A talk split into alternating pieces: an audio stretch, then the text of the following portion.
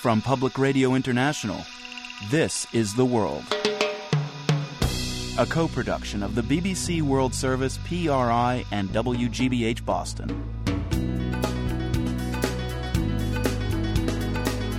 It's Friday, March 9th. I'm Marco Werman.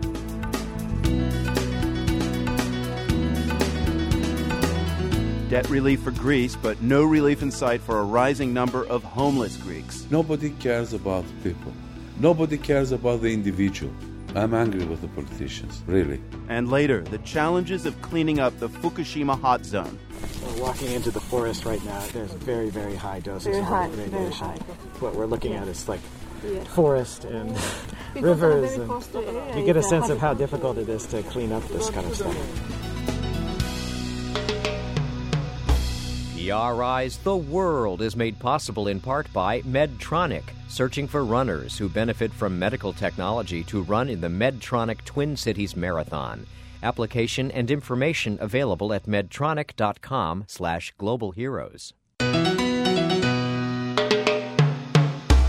I'm Marco Werman. This is The World. Greece is inching, and I mean inching, towards fulfilling the conditions for receiving a second round of bailout money. That money is critical to keeping Greece afloat. Today, the Greek government announced that private lenders have agreed to write down almost $140 billion worth of Greek debt. That's good news for Greece, but new figures out this week show the country's unemployment rate stands at 21%, and Greece's economy continues to contract. The world's Clark Boyd is in Athens. And Clark, how positive is this debt deal for Greece? Well, the politicians from the ruling party here con- are considering it an exceptional success. That's what they called it today. It is, after all, the largest government debt deal ever done. So the politicians here, uh, at least in the ruling party, are, are being very, very positive about it and say that this is really turning a page for Greece and a step forward for the country. And, and now the country can perhaps get on and, and start taking care of business here and, and get the economy growing again. So the politicians are optimistic. What about the opposition? Yeah, well, the opposition tells a different story. You know, you've got uh, elections looming probably within about a month or so. And there's quite a few opposition parties who are, I think, trying to make some gain out of this and saying, well, the debt deal sounds really good for banks around Europe and the Greek banks, but what's it going to do for ordinary people? Right. And we have to take into consideration, too, leaders in other European capitals who are bailing out Greece in part. German officials say Greece is hardly out of the woods yet. And uh, President Sarkozy in France says the crisis has finally turned a page. How, how do you make sense of all this? Well, you're always going to get some differing opinions from the different European capitals. I think uh, a lot of people and a lot of leaders are seeing this through the prism of their own politics right now. Course, Nicolas Sarkozy is up for reelection uh, this year. So I think it's fair to say that it's kind of a mixed reaction. And, and really, you know, European leaders have been looking at Greece for uh, two years now and saying they're, they're trying to get this done. Uh, they've agreed to these measures but will they really take the steps that are needed to make it happen? And I think there's still a lot of doubt that Greece will do what they've promised to do. And Clark, what about the Greek people? You know, those people uh, who are dealing with these very stringent austerity measures, staring at 21% unemployment. What do they make of all this? Well, I think on the whole that the, the Greek people are, are very skeptical at this point. They've they've been through, you know, two years of this uh, with their leaders saying, "Okay, this is the final page. We finally turned the page here." Of course, they're taking it with a sense of humor. Uh, after one news report on Greek radio earlier today, they decided to play Monty Python's "Always Look on the Bright Side of Life." um, but to be honest with you, uh, for for many, it is hard to look on the bright side. Wages have been slashed, pensions have been cut. Many people have lost their jobs, and it's it's leading to serious social problems uh, that that Greece hasn't had, really hasn't had before, like homelessness. I went along earlier this week to a, a homeless shelter here in Athens to see, you know, what was being done to help the homeless. And that's where your story today starts, Clark. Uh, let's hear it. Two men play backgammon in the small courtyard of an old house in Athens. This is the headquarters of Klimaka, one of the few homeless shelters in the city. One man looks up from his game when he sees my microphone and tells me why he's here. Economic, economic. Klimaka, which means ladder in ancient Greek, has been around for more than a decade.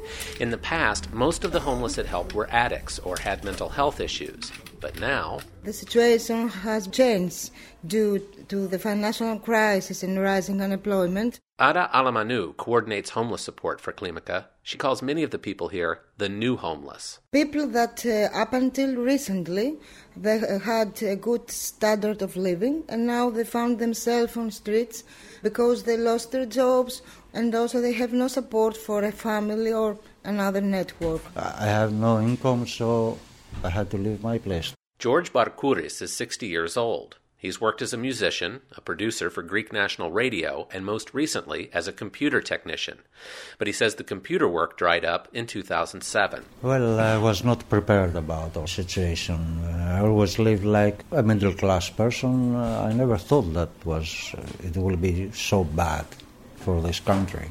Sitting across from Barkouris is Leo, who doesn't give his last name. Leo's 65. Up until 2009, Leo made his living painting religious icons. Then orders for his work fell off and he couldn't pay his bills. He's been at Klimaka for six months, and given the news about rising unemployment here, he expects to see more people like him. Let's face it, it's still early for the new homeless to hit the streets. Give it six to eight months. We'll see them hitting the street. And he says he doesn't think Greek politicians will fix the problems. Nobody cares about people. Nobody cares about the individual. I'm angry with the politicians, really. Because nobody cared about the individual the last 25 years. There was always the easy solution. We are short of money, we'll borrow. Nobody said uh, how we're going to pay, to pay back the loans. Leo and the other new homeless don't have many options. Athens has a few government shelters, but they're usually full. And so more and more people are relying on Klimaka, which doesn't receive government funds for its work with the new homeless. Effie Stamatoyanopoulou is a psychiatric nurse who volunteers at Klimaka. It's about 600 people every week that come and go, you know, for snack, coffee, yeah. access to the internet, bathrooms, so they can have a shower because it's it's very difficult to find a place to wash yourself in Athens. Klimaka survives on donations. Greeks have given blankets, food, and clothing. The shelter has received so much media coverage that Greeks from abroad are sending money too. Klimaka only has 10 beds and space on the floor for 15 more people. But two or three times a week, Klimaka volunteers, many of them homeless as well, climb into a donated van and deliver aid to those on the streets. The van stops under a bridge in downtown Athens. There are about two dozen North Africans living beneath the bridge. Immigrants are having a particularly hard time in Athens right now. These young men from Morocco, Tunisia, and Algeria ask for food, water, pants, and shoes, and more. Papi, new. This young man's residency papers are out of date. He's asking how to renew them. The volunteers promise to send someone to help him in a couple of days. Andreas Andriatis was recently living on the street after he lost his job in the tourism industry. Then he found Klimaka, some food and a pillow and some mental health counseling, he says. Now he's part of the team out on the streets giving out aid. The shock was big. Okay, and I think a lot of people uh, they're not thinking about these people until it happens to them. Andriatis is lucky. He says he's found a new job and is hopeful that he will start earning enough to get his own place again. Leo, the icon painter, says he's now getting a few orders. And George Barkouris says he's optimistic about his own future and his country's, but not because of Greece's political class. We don't have to expect anything from them. We have the power as people to go on and go on. The only matter is for the Greek population to be united, and I see that there's a lot of solidarity between people now. That solidarity seems to be making a difference for Klimaka as well. The group is hoping to use the recent uptick in donations to find a bigger space, one that has enough room for 100 beds instead of just 10. For the world, this is Clark Boyd in Athens.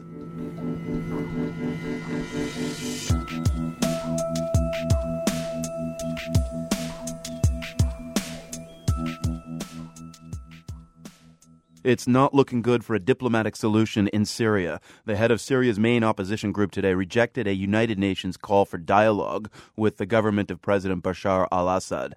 The opposition leader said such talks would be pointless and unrealistic as long as the regime continues to massacre its own people. The UN call was made by Special Envoy Kofi Annan, who is expected in Damascus tomorrow for talks with Syrian officials. The BBC's Jim Muir is following events from neighboring Lebanon. So, this refusal, Jim, by the opposition to have talks with the Syrian government, is it a major blow to hopes of a diplomatic solution to this conflict? Well, it's a standing position, so it's not really very surprising. Activists in general have long since been saying that uh, the hands of the regime are too stained with blood for anybody to talk to them. The Arab League, for example, also has dropped the word dialogue with the Syrian regime. It's calling for President Assad to pass power sideways to his vice president uh, and uh, to allow him to uh, preside over a transitional period to democracy elections and all that. The West, indeed, is also backing that same position. It's backing the Arab League initiative, and that is not in tune with the positions actually taken by the uh, special envoy Kofi Annan, who in fact fact, is calling for talks with all the parties on the ground, all the parties involved, which, of course, would include the regime.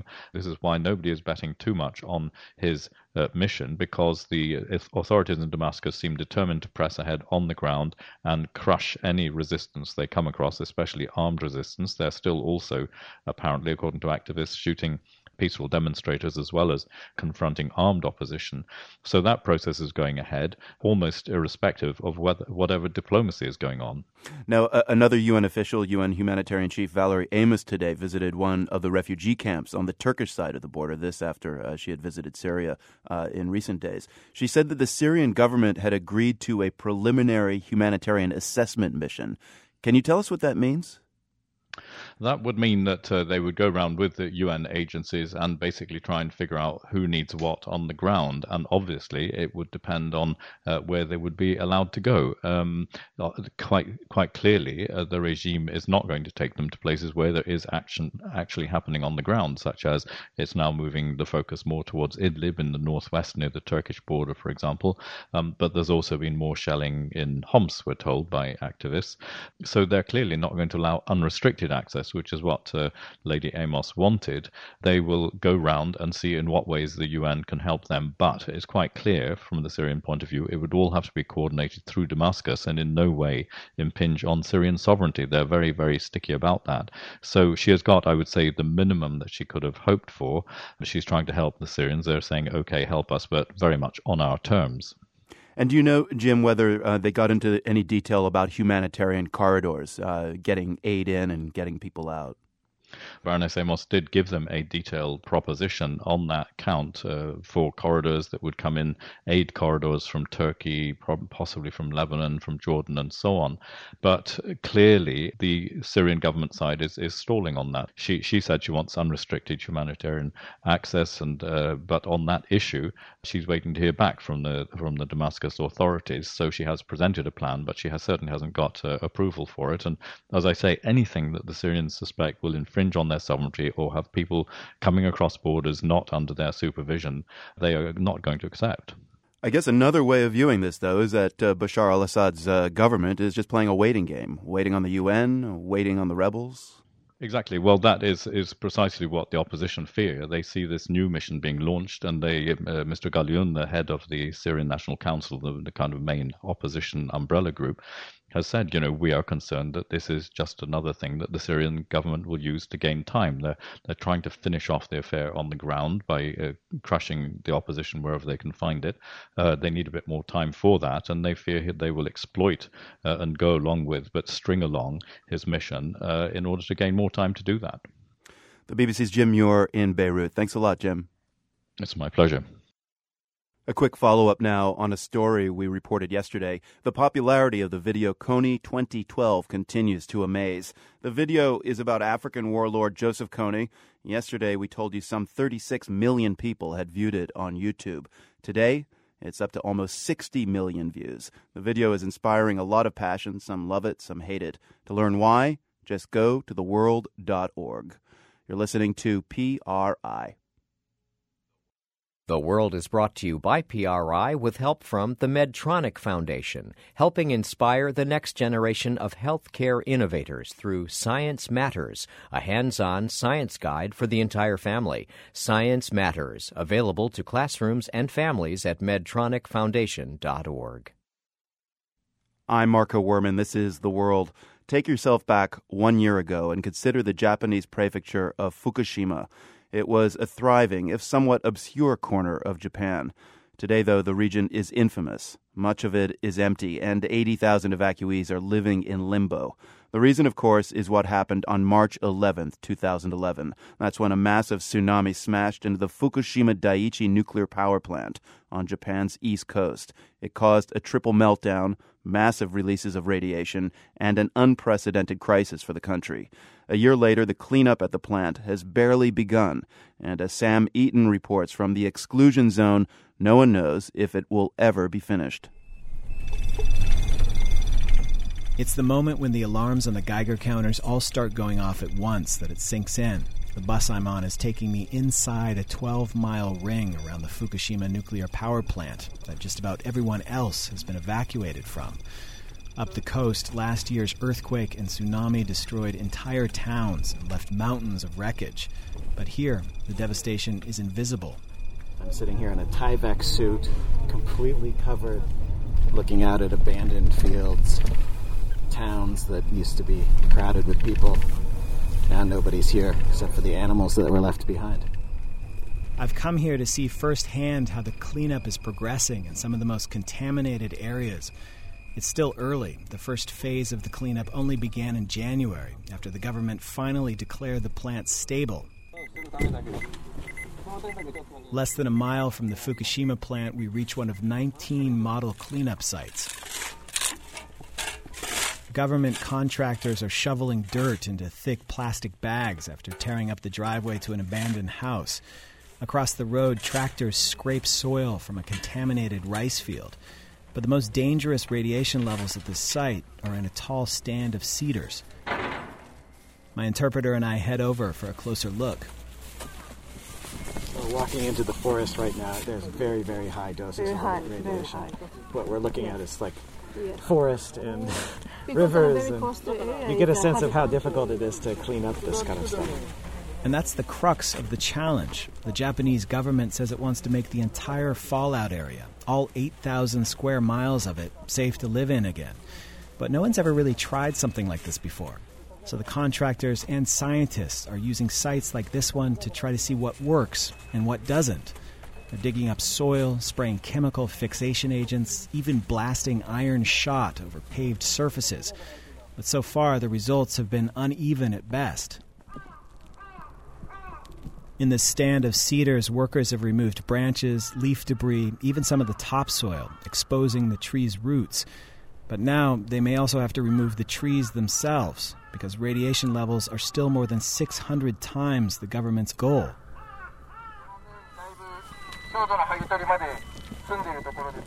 The voice on the bullhorn is Shinichi Nakayama, a nuclear engineer with the Japan Atomic Energy Agency. He's overseeing this initial phase of the cleanup, and he says they're finding that forests are the most challenging areas, which is a problem. Nakayama says 70% of the contaminated land consists of forested hills and mountains, and he says he doesn't even know if it's possible to clean up this kind of terrain. But no is not an answer local officials are willing to accept. At the regional government's offices in Fukushima City, officials want a cleanup target of one millisievert of radiation exposure per year. Katsumasa Suzuki heads the government's decontamination division. Suzuki says he hopes the model cleanup projects will meet that target. He says that would pave the way for the larger decontamination effort and ultimately make it safe for the 80,000 evacuees to go home.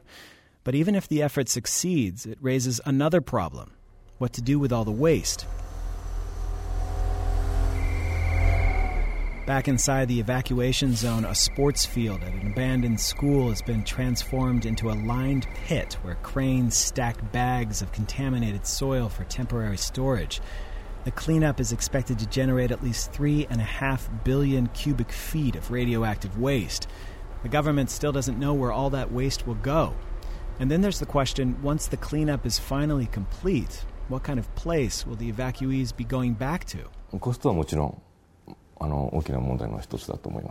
Shinichi Nakayama, the official overseeing the initial decontamination, says there are limits to how much cleaning the natural environment can take.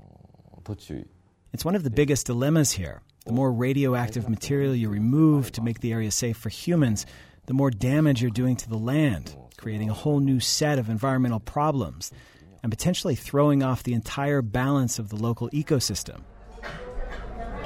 Kiyomi Yokota says he thinks it's an impossible undertaking. Yokota is an environmentalist from Fukushima. I met him at a restaurant in Koriyama City, 37 miles west of the nuclear plant. He says if all the trees are removed, the still radioactive soils would erode into the rivers or the fields where the farmers grow their food, recontaminating areas even after they've been cleaned.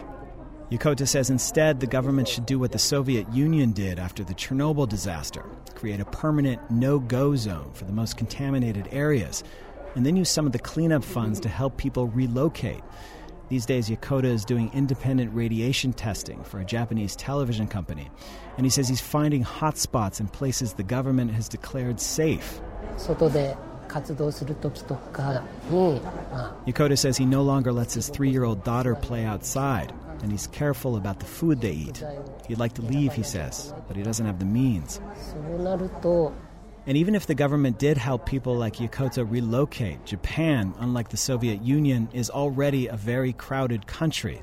Today, one year after the disaster, most of the evacuees live in compact temporary housing and there were very few places they could go to recreate the coastal farms, many of them left behind. I met a group of evacuated dairy farmers at a community center in Minamisoma, just north of the evacuation zone. They show me pictures they took the first time they were allowed to go back to their farms. Nearly every one of their cows had died. One photograph shows a thick wooden beam that's been chewed through by a starving animal. Mm, Unlike Kiyomi Yokota, 62-year-old Issei Hangui says he wants to return to his hometown for good. But even if the government declares his farm safe, he wonders whether consumers will ever trust his milk again. And why should they, he asks. He and all the other farmers I talked to say they don't trust the government anymore either. まあ、除染のね、まあ、結果とかほら結果を見ないと Shinji Watanabe, who's 53, says he still can't decide whether or not he'll return to his farm, even if he's allowed to. He says he can't get enough information from the government to know whether or not it's safe. He says it would be one thing for him and his wife to return. They've already lived much of their lives. But his dreams of working with his son and eventually his grandchildren are gone, and he can't imagine growing old without them. And that raises yet another dilemma in the legacy of Fukushima. Even if the government spends tens, even hundreds of billions of dollars cleaning up the contaminated zone, no one knows if residents like Watanabe even want to return. For the world, I'm Sam Eaton, Fukushima, Japan. You can see Sam's pictures of the Fukushima cleanup effort and hear his earlier report on the struggle to rebuild towns destroyed by the tsunami. That's all at theworld.org. This is PRI.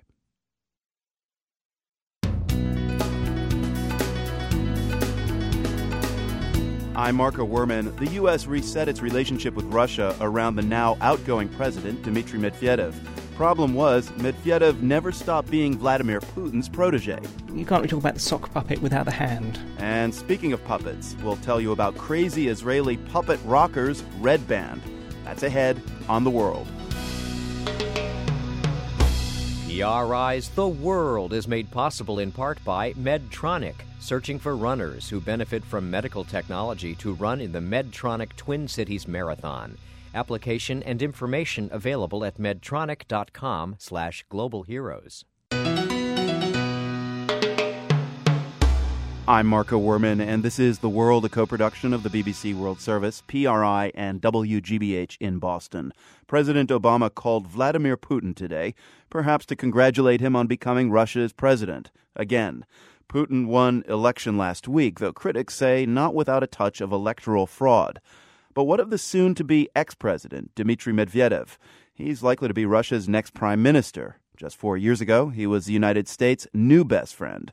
Here's the world's Alex Gallafent. You know how you had that buddy when you were 10 and you hung out and you talked and everything was pretty cool.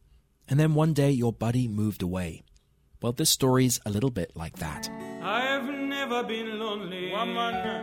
2010, Barack and Dmitry were chilling in Washington. They went out for burgers. He is going to have chili pepper. And Dmitry talked about how he thought the two of them should email more. We could easily get a couple of iPhones and start texting each other or sending emails. It was a friendship the White House was pretty excited about. The Obama administration made an enormous mistake. This is Stephen Cohen, a Russia expert at NYU. The mistake Cohen believes the White House made was over its so called reset policy, a strategy to improve relations between Russia and the US. It was built around Dmitry Medvedev, who'd become president in 2008. I think it grew out of a tradition that was already established. Since the 1990s, there had been an American tradition in Washington of meddling in internal Russian politics, of picking and choosing the Russian political actors Washington wanted to favor. But then Vladimir Putin became president in 2000, and he seemed to enjoy, as NYU's Mark Galeotti told me, tugging the West's tail. Putin stirred things up in Ukraine and the Baltic states, and, big no no, he offered support to Iran. All these kinds of things Putin got away with by more or less turning to the international community and saying, well, what are you going to do about it? By 2008, relations between the US and Russia were really pretty bad. And so when the Obama team arrived in the White House, they were looking to make friends, just not with Putin, who'd become prime minister. So those two reasons, the tradition of meddling in Russian politics and the anybody but Putin frame of mind, uh, led the Obama administration to focus on Medvedev. Now, there were superficial reasons as well. Uh, just a few. Dmitry loved Deep Purple. Dmitry loved Harry Potter. Turned out he was a social media guy. He tweeted every day. He had a blog. It was hard for the Obama administration not to crush on the new Russian prez. It wants to have a new policy, it wants to feel that it can make some kind of a difference. And Medvedev precisely seemed to be striking exactly the right notes. Dmitry Medvedev was a lawyer who seemed to believe in the rule of law. And unlike Putin, he wasn't associated with the Russian security apparatus. The question is were the Americans also being set up to fall in love? It's a time honored Russian tactic. We can go all the way back to KGB chief and then General Secretary Yuri Andropov. When he was rising to power, there was again these sort of carefully planted stories that he actually secretly loved Western jazz and read Western novels and such like. And it seemed like the Obama team fell for it too. But maybe that's unfair. They inherited the history and they had to deal with it. Cynthia Roberts is a Russia specialist at CUNY's Hunter College. It's simple, she says. Medvedev was the president, so that's who the Obama team had to deal with. And she thinks they were more pragmatic than idealistic. We wanted certain things get arms control, move forward in stabilizing the relationship, if possible, get Russia to cooperate on Iran. On arms control, at least, they did get the New START treaty. Question is, did the Obama team expect too much? Don't forget, Medvedev's always been Putin's protege. You can't really talk about the sock puppet without the hand. Mark Galeotti says there was a moment a couple of years back when he wondered if Medvedev was pulling free from Putin, ever so slightly. But ultimately, Putin had chosen well. This is not a confrontational figure. This is not a man who's willing to go nose to nose with Putin. And so, after bashing Putin and betting on Medvedev, it's back to the way things were and that could be a problem. It's clear that the relationship now will take a lot of rebuilding, quite frankly. Now, where did we put that reset button? For the world, I'm Alex Gallafent.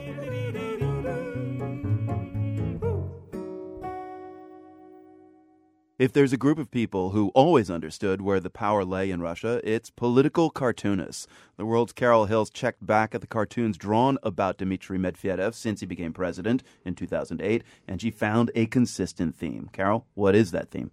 Doormat. Oh, no. We're calling doormat. You're talking sort of um, Medvedev as a mini me to Putin, the guy who's not in charge. He's the beta to Putin's alpha. It's just over and over again.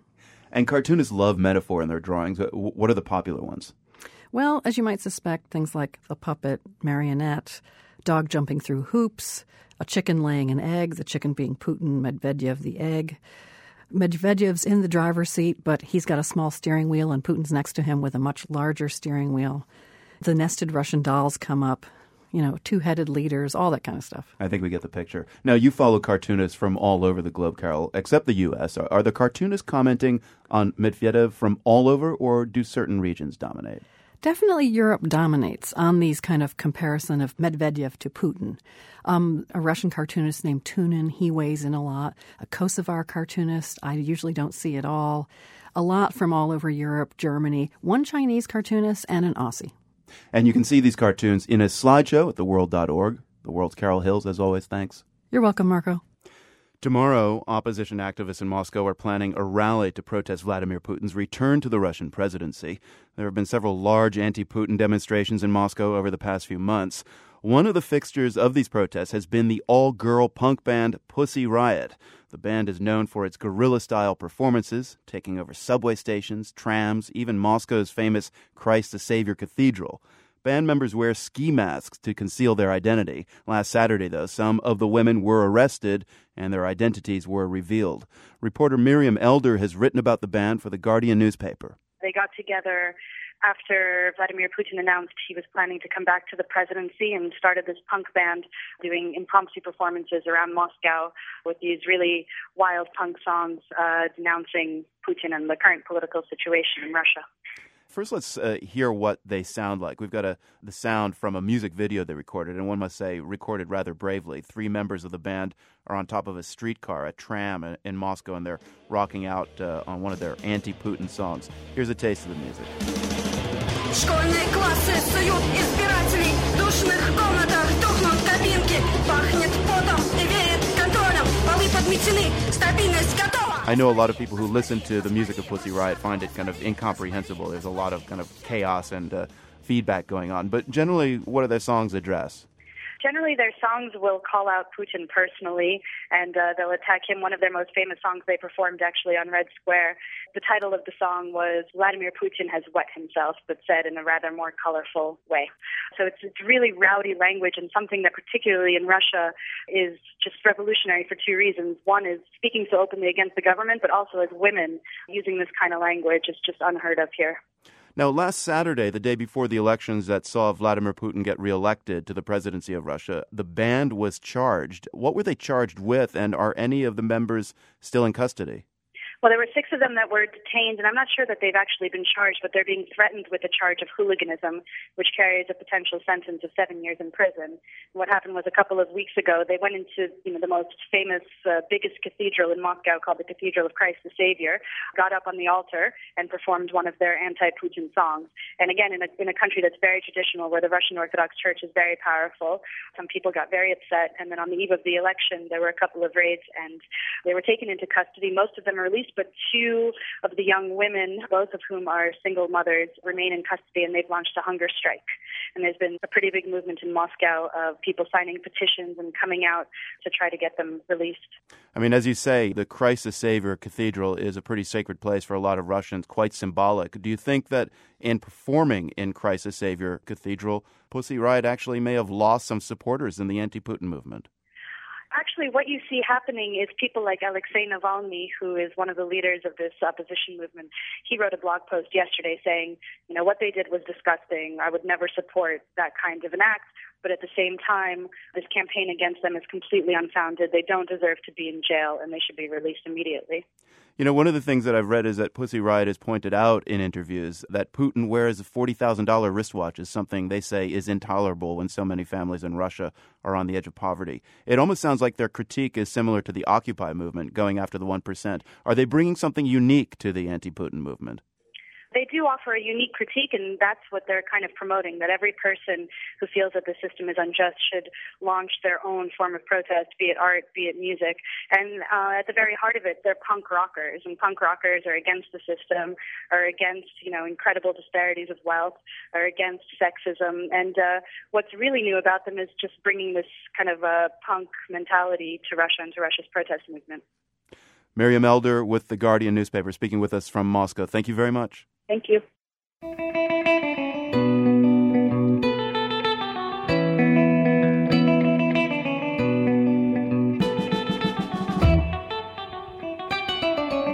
For our Geo Quiz now, we're searching for a tiny island in the middle of the vast South Atlantic Ocean. You might wonder why we'd ask you to name a mere speck of an island. It's an isolated spot 1,000 miles off the coast of West Africa. After Britain abolished slavery, the island became an important way station for ships sailing across the Atlantic, specifically British Royal Navy ships that were intercepting slave ships. Hundreds of thousands of enslaved Africans were taken off slave ships and brought to this island by Royal Navy patrols. It served as a 19th century version of a refugee camp. So we turned to an archaeologist to pick up the story from there. Mark Horton is a professor at the University of Bristol in England. So tell us where you've been carrying out excavations and what you're trying to learn. Well, the story is really quite a horrendous one. The, the slave trade was abolished in 1807, of course, mm. um, although slavery continued yeah. um, right in through the 19th century, in particular in Portuguese and Spanish colonies in Brazil and in Cuba. And from the 1840s onwards, the Royal Navy mounted patrols to try and intercept the slavers and stopping them reaching Cuba and Brazil. And there were literally hundreds of thousands of slaves coming out of Southwest Africa and possibly also Mozambique. And having intercepted these slave boats, they had to put them somewhere.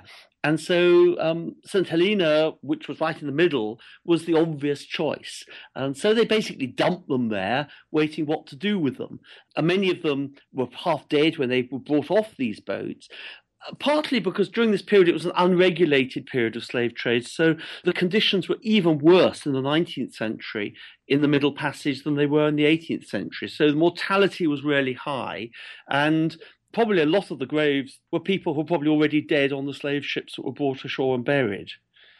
So, this small island, as you said earlier, is St. Helena. That's the answer to our geo quiz. Now, I understand you found not just skeletal remains on St. Helena, there are artifacts as well, which may be uh, helpful in identifying where these slaves originally came from. In many ways, yes. What was found um, with these burials was the most touching bit of the whole story, really, because the standard view is that when people went across on the Middle Passage, they were completely stripped bare of their material culture. But actually, what we found in these burials was the remains of that material culture.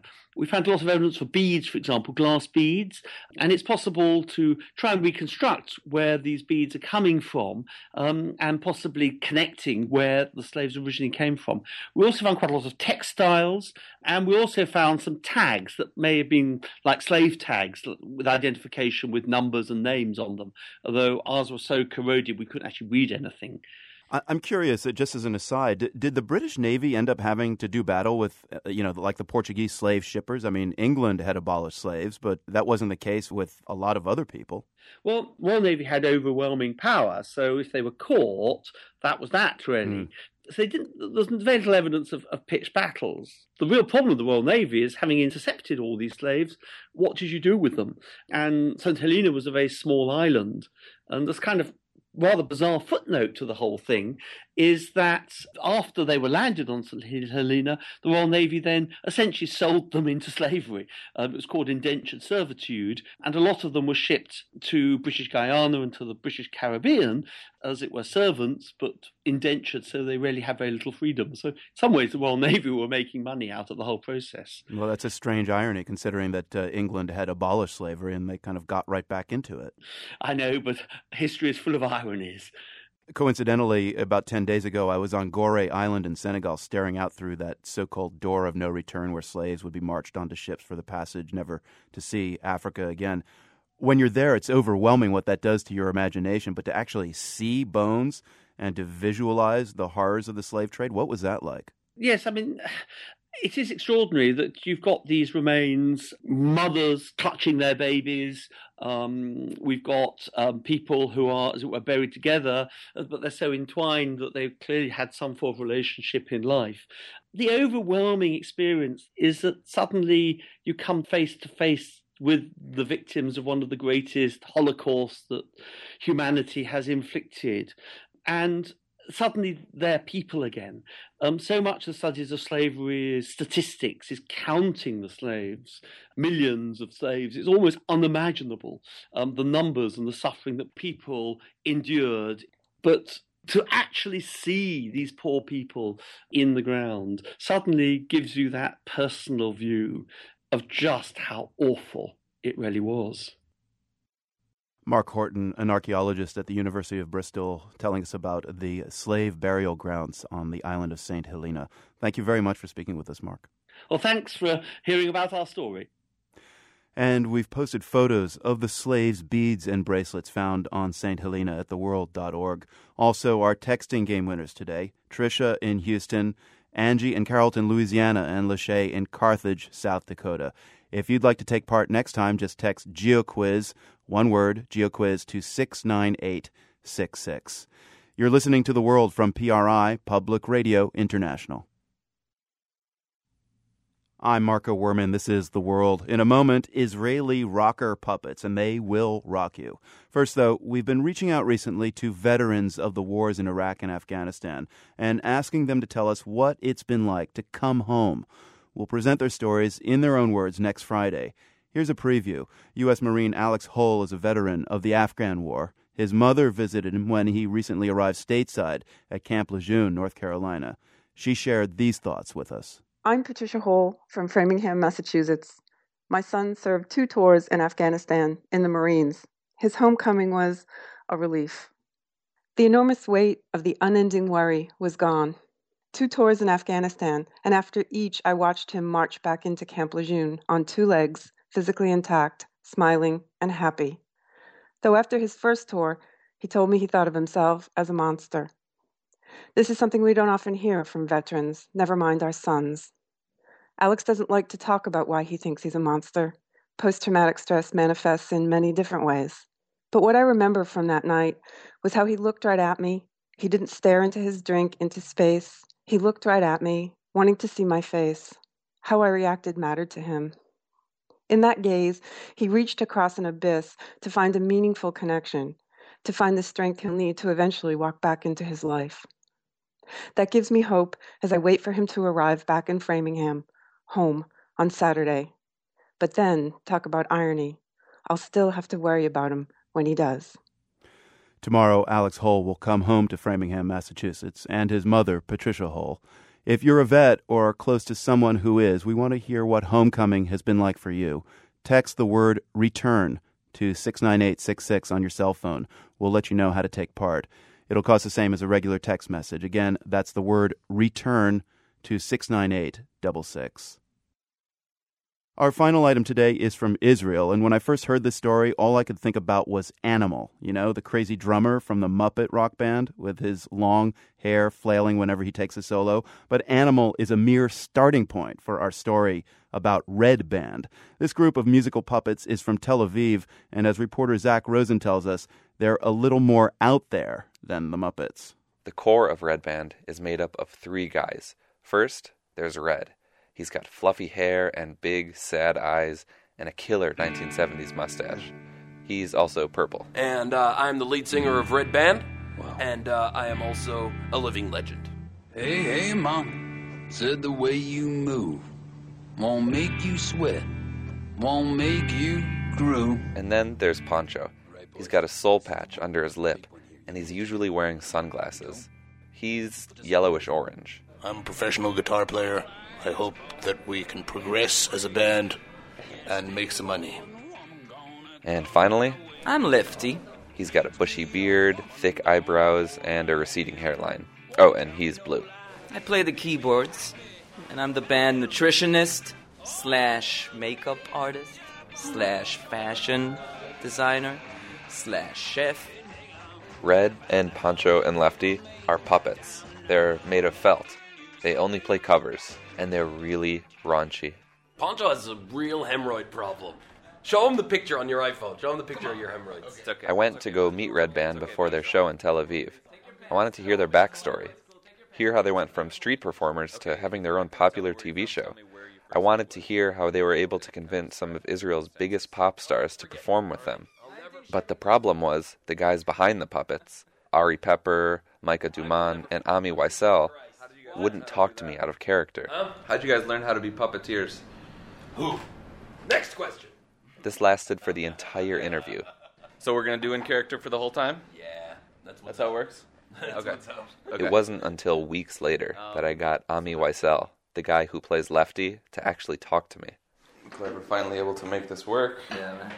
Ami and the other two guys met while they were students at Tel Aviv University, and Red Band started informally, like these things often do guys getting together to play some music. And then they began hand making their own puppets and started performing with them on the streets of Tel Aviv. Back in 2005, it was generally like uh, folk music. So they were messing around with the puppets and playing that famous Country Joe McDonald song. What are we fighting for? Tell me I don't give a damn. And then it's Vietnam. Yeah, exactly, that song. And this woman came up to them, clearly offended by the anti war song, and she started fighting with Red. She was yelling at the puppet, not the puppeteer. I remembered how powerful it was that she was only kind of confronting the puppet, not confronting us. It was kind of the shield was working. Soon after that, the guys moved from the streets to cafes, and that's where a couple of well regarded television producers saw them play. They came up to us and said, Hey, we, we like this. We're TV producers. Uh, let's talk. And we did. And uh, immediately, the code words were Spinal Tap and uh, South Park that established the, the combination of having something that's unreal, that's kind of pretending to be real, and the South Park part was about the combination of sophisticated humor with, uh, you know, uh, fart jokes. One year later, the show, also called Red Band, premiered on Israel's Hot Network. The concept, basically, is that the band is reuniting in Israel after a 30 year hiatus. Pancho, my brother from another mother. They're back to relive their supposed glory days as rock stars, and it's all shot mockumentary style. The show ran for two seasons, and Ami tells me there's probably more to come.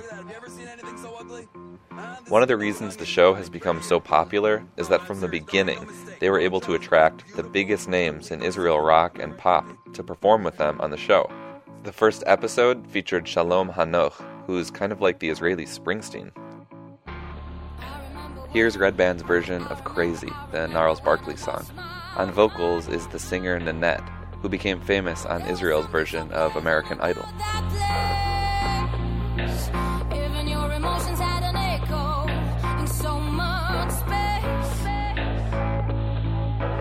I think the most compelling thing about Red Band, more than the music and comedy, is just how fluid the puppeteering is. The way Red grabs the microphone off its stand, or how he looks back at Pancho during a guitar solo. You almost forget he's a puppet. Yes! During the live show, the puppeteers are mic'd up and do all the singing, and they're backed by a full band.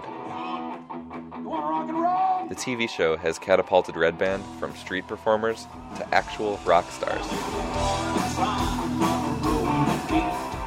Now they're selling out clubs in Israel and playing shows all over the world. For the world, I'm Zach Rosen. You can see the fuzzy and raunchy rock stars of Red Band performing the now classic Gnarls Barkley hit Crazy you heard earlier. It's really, really great. We have the video at theworld.org. That's our program today. Our theme music was composed by Eric Goldberg from the Nan and Bill Harris studios at WGBH. I'm Marco Werman, wishing you a great weekend.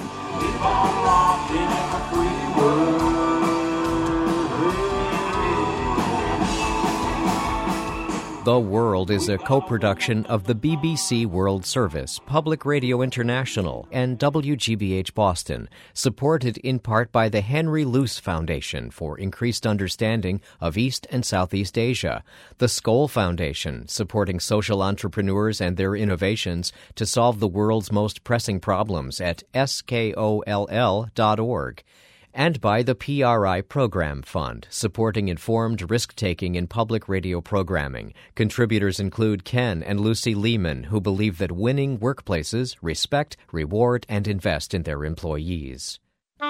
PRI, Public Radio International.